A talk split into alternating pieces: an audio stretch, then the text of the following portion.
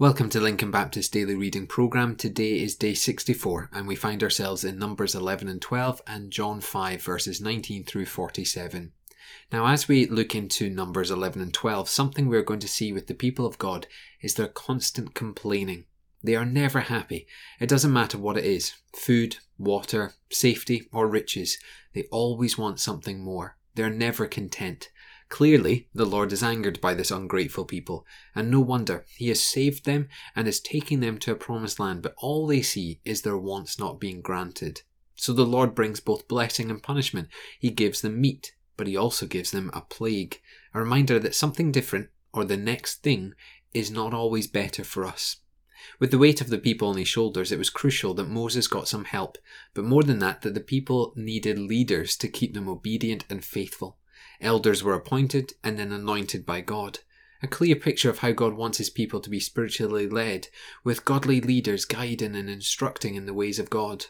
Now, what I find interesting is this appointment of elders came just before Aaron and Miriam opposed the leadership of Moses, as if God was establishing Moses and the elders in time for a rebellion. Essentially, a simple case of pride. If he is the leader, then I want to be the leader. If he gets to do it, then I want to do it. God dealt pretty swiftly with such pride. These two chapters make me think about how we view our own church leadership, our elders and our deacons. Do we respect them? Do we pray for them? Are we willing to be led by them? Questions very much worth asking and answering today. Let's head into John's Gospel. We get a picture of the triune God today. God the Father giving authority to Jesus the Son, whom we are to obey and place our faith in. To honour God is to honour his Son. This may seem obvious, but for the Jews at the time, this meant recognizing Jesus as the Messiah and as God. This was a huge deal, mainly because the Jews didn't think like this. They didn't think that Jesus was the Messiah, but they still tried to honor God. In other words, their obedience to God was in vain because they were rejecting the Messiah sent by God. And this Messiah had all authority given to him. So to honor God would mean to honor Jesus. What is mind boggling is that the people had the scriptures. They knew that a forerunner or a messenger would come pointing to the Messiah. And we see this in John the Baptist. Yet not only did the people reject Jesus, but the religious leaders of the time rejected John.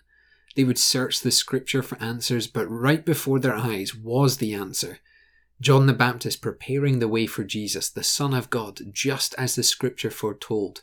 There would be a messenger that would cry from the wilderness, declaring that the Messiah was on his way. And here we have Jesus, the Son of God, whom God has given all authority to.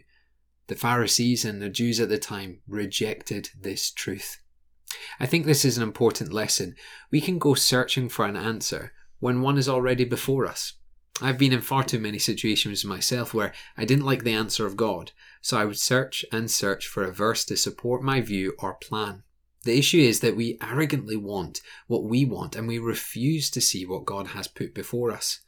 Humility and total surrendering to God will illuminate the ways of God, for we stop searching for our demands or our own beliefs and we start looking for the clear message of God in every situation.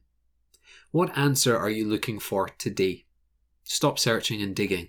Go to Jesus and surrender. Then wait to see the answer. You might be waiting for some time, but wait all the same.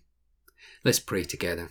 Father, we do pray that we would uh, obey our leaders and pray for our leaders and seek for our leaders to guide us in godly ways.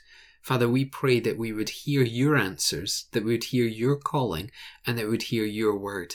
And Father, we pray that as we do these things, the church will be built up, encouraged, refreshed, renewed, and show the wonderful saving grace that is Jesus Christ transforming our lives. Father, let the church be like no other place, no other institution, no other people. Let us be different, holy, and set apart for you. We pray this in your name. Amen.